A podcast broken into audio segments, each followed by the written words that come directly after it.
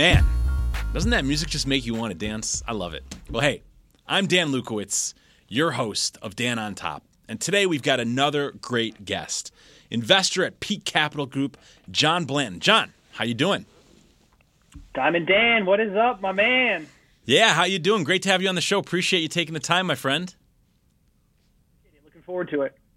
Awesome. Well, hey, before we jump into the what of what you do, I want to know the who. So tell our viewers who is John Blanton.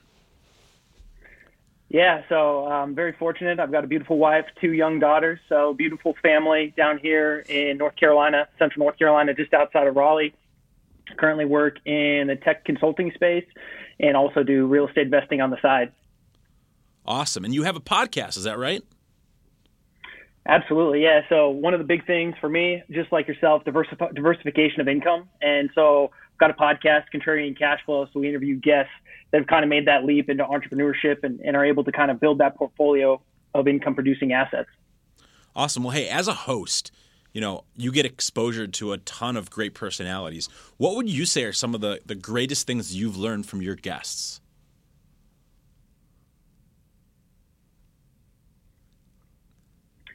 Yeah, I mean, I'm not a very big like show me look at me person, or I've never been big on social media, so it was really big learning opportunity for me personally, right? It just I never thought I'd like have a podcast and watching myself on screen or hearing myself talk on audio is still uncomfortable for me. I'm getting more and more used to it.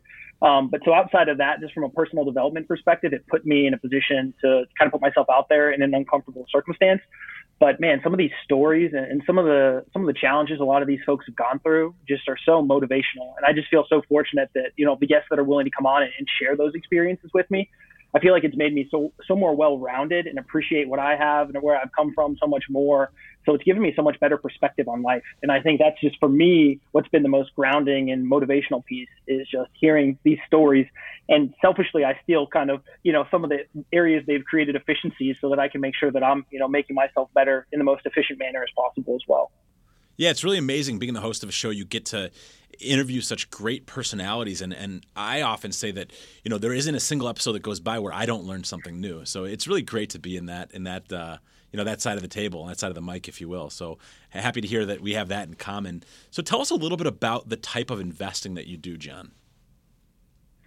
Yeah, so I've kind of done everything across the board. So I've got, you know, my single family residential investments, I've done private lending, I've done fix and flip, I've invested as an LP in syndications, and now I'm getting a little bit more involved into the active operations side. And uh, and to boot, my wife's actually bought a business as well. So we're kind of blended across the board from different investment strategies. But the core one that I'm focused on with Peak Capital right now is active investment within multifamily here in Central North Carolina. Okay. Uh, and obviously, everybody knows how competitive the real estate market is. And I, we were talking yesterday about, uh, you know, a pretty exciting opportunity that you just put to market, and it, it ended up uh, getting a ton of very strong offers very readily. Yeah. And so I think, you know, from my side, I'm just trying to find creative ways to find deals in the market that is so competitive as the one we currently reside in today.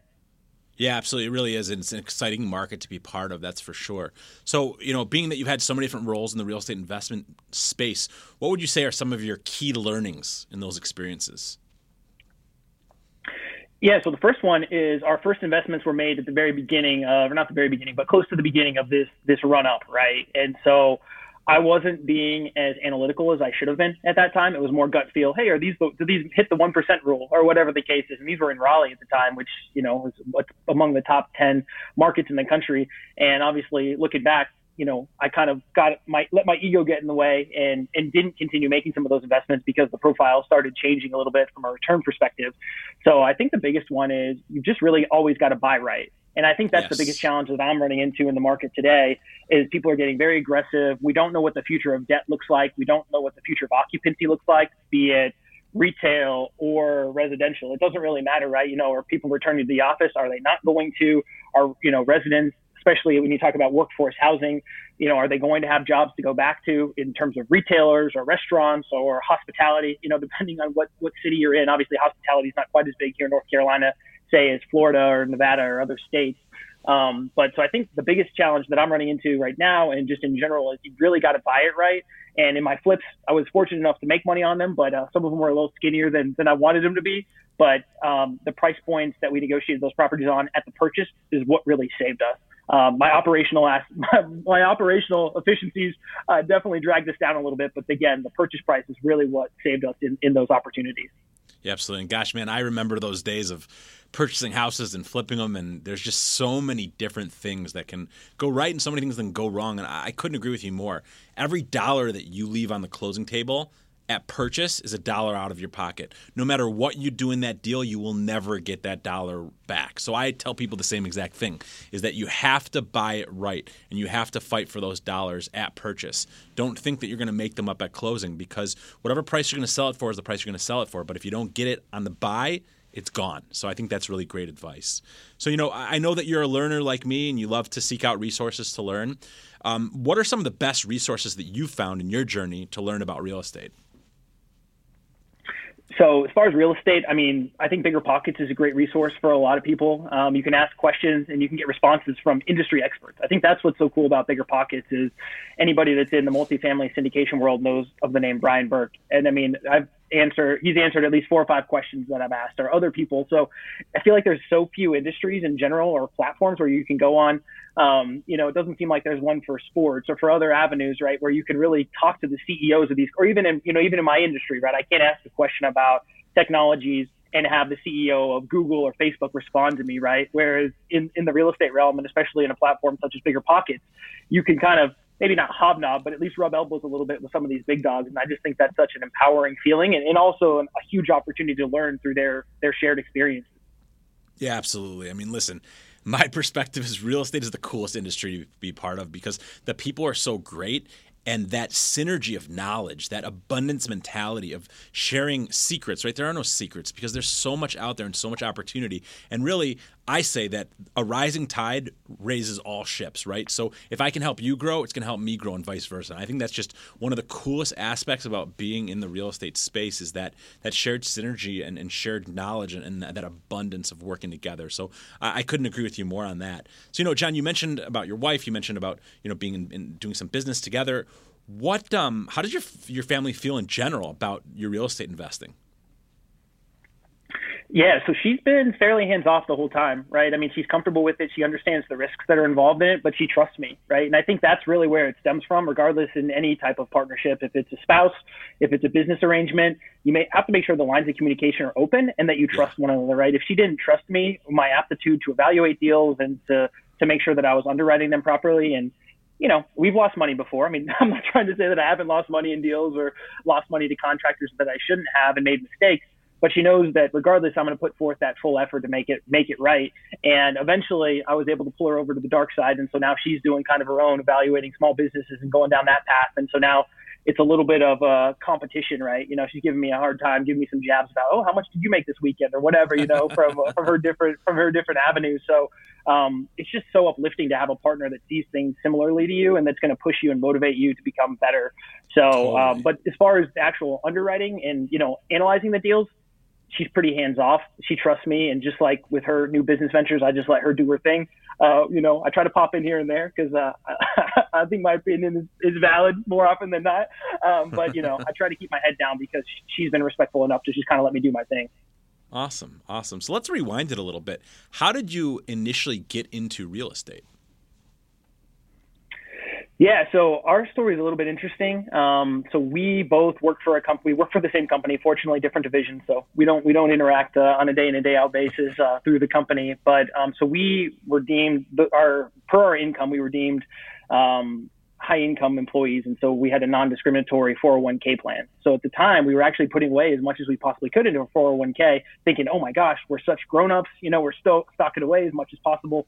And that ended up being probably the biggest life changing experience of my life. The fact that that came up and we could only put four or 5% in. So we had a lot of money that started stocking up in our in our checking account. We're like, well, what are we going to do with this? Obviously, like a gym or a restaurant sounds cool and sexy and exciting, but uh, you know, we knew that the time effort involved in that, having a young family and having careers, would be difficult. And so that's how we came across real estate. Started immersing ourselves a little bit in reading, knowledge, networking, bigger pockets, and and that's how we kind of started looking at the one percent rule. So it took us about 12 months to purchase our first property to kind of hit that plateau. Um, but then since then, you know, it's really been the last 24 months that we've been extremely intentional, and that's when we've seen our, our portfolio grow exponentially. So you're talking about that safe harbor non-discrimination testing, where highly compensated employees cannot, you know, contribute more than than non-highly con- uh, compensated. Is that what you're talking about? Yeah, so there's a certain percentage. I don't know the law or yeah. the specifics exactly, but so our company is really large, and we have a lot of folks that work in That's more so manufacturing realms and, and, and lower income type of positions, and so they they span it across the entire board. So you know, if you've got 100,000 employees, even though that maybe 80,000 of them are contract employees versus permanent employees of the com- company, you know, you think unfortunately for that individual, it's probably difficult for them making 10 or 15 dollars an hour to be putting money into the 401k. Mm-hmm. So their contribution is zero.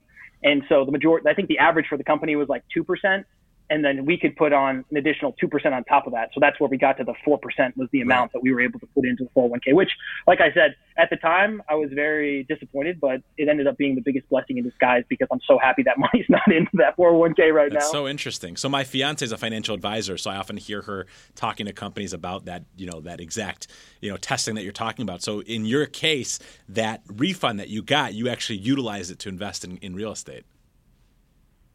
Absolutely. And, and just the, the additional income that we had that would have been going into our 401k at the time, obviously was just hitting our bank account. I mean, you know, 30 or 40% mm-hmm. less thanks to Uncle Sam. But, uh, but yeah, so we were, we were able to have that as disposable funds to invest in real estate. Interesting. So we've mentioned, you know, real estate investing as well as, you know, 401k. What other assets uh, can, ca- you know, cash flow uh, outside of real estate that you're interested in? Yeah, so I'm super intrigued with crypto. Uh, I've got a little mm. bit. I bought some in the run up back in 2018 when it hit 20k a coin. Um, it doesn't cash flow, so that's one of the things that I've kind of stayed away from it because you're just sure. kind of tied to the volatility of the market. And I still think there's probably some manipulation going on behind the scenes with, with anything, you know, in the financial markets. Um, so small businesses are the other one. And I guess to the audience in general, I think that's been the challenge within real estate. It's like, okay, real estate is kind of a safe harbor asset to go to right now with, yeah. with some of the risks and potentially inflation risks where is there a prime opportunity? Well, small businesses, unfortunately, they're getting hit really hard right now. But maybe this is an opportunity to help a, a, an operator out that maybe needs cash infusion to get out, so they can you know move on to the next venture or something. So we've actually started looking at small businesses pretty in depthly because we think mm. there's a little bit more value in purchasing small businesses right now than there was before. The thing is, you've obviously got to understand your your reserves are going to have to be stronger on the front end while we're still in the pandemic. But if you can weather those storms coming out of it in say six to 12 months your upside and your your equity stake in the business could be even higher. So I just you know I love real estate still. I'm right there with you, but I think small businesses are a great way to get in, and it's no different. You increase income, you decrease expenses, you increase you know NOI or EBITDA in the case of a business, and and you know you've got instant equity, right? You've you've you've created value out of nothing, and I think that's what our goal, ultimate goal is: is how do we create net worth and and value out of thin air? There you go. I love it. That's awesome. So, hey, you know, you've got a storied uh, past and, and, and, a lot of interesting experiences as, as, an investor. So, if you could share, let's say, your top three pieces of advice for our viewers, what would they be? Just do it. I mean, that's number one. You just got to get in the game. I mean, you just got to get in the game. You know, the longer you sit on the sidelines, the longer it's going to take. It doesn't matter if you win or lose. Just getting in the game is the hardest part because you can sit there analysis paralysis all day long. And so the flipping, I knew nothing. I've never swung a hammer in my life, and just getting in there and actually – I wasn't doing a lot of the work, but I learned a lot, and I learned a lot about as far as pricing and what things cost, but also from a communication perspective. So that's number one. Second is make sure you've got somebody with your that who has your back, say a coach or someone that's actually looking over your shoulder to help with the analytics and what you're doing and how you're underwriting these deals. And I think that's where I struggled in the beginning is if I had somebody over my shoulder saying, "Wow, this is still a pretty sweet deal," and look at the upside. You know, this is right near a college. It's right near downtown Raleigh. Like this, is, you know, there's a lot of runway. There's a lot of legs here.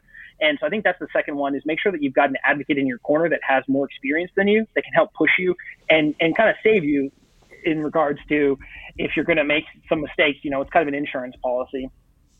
And number three, I know people aren't going to necessarily love this one, but you've always got to focus on increasing your income. At the end of the day, it's always got to be out about increasing your income because that's the way you want to get to that I quadrant as the investor, which is the best efficiency in regards to making income. When you can put plug money into a deal and passively have it come back to you, there's nothing more efficient than that. And I think that's the biggest thing. And that's my biggest takeaway for most people is you've got to increase your income. How can you increase your income? What skills do you have that you could reallocate in another means that you could make income from? Income from because I guarantee anybody in the audience right now has some skill that they can articulate and find a way to monetize it. It's just how do you break through and find that? I love it. Just do it.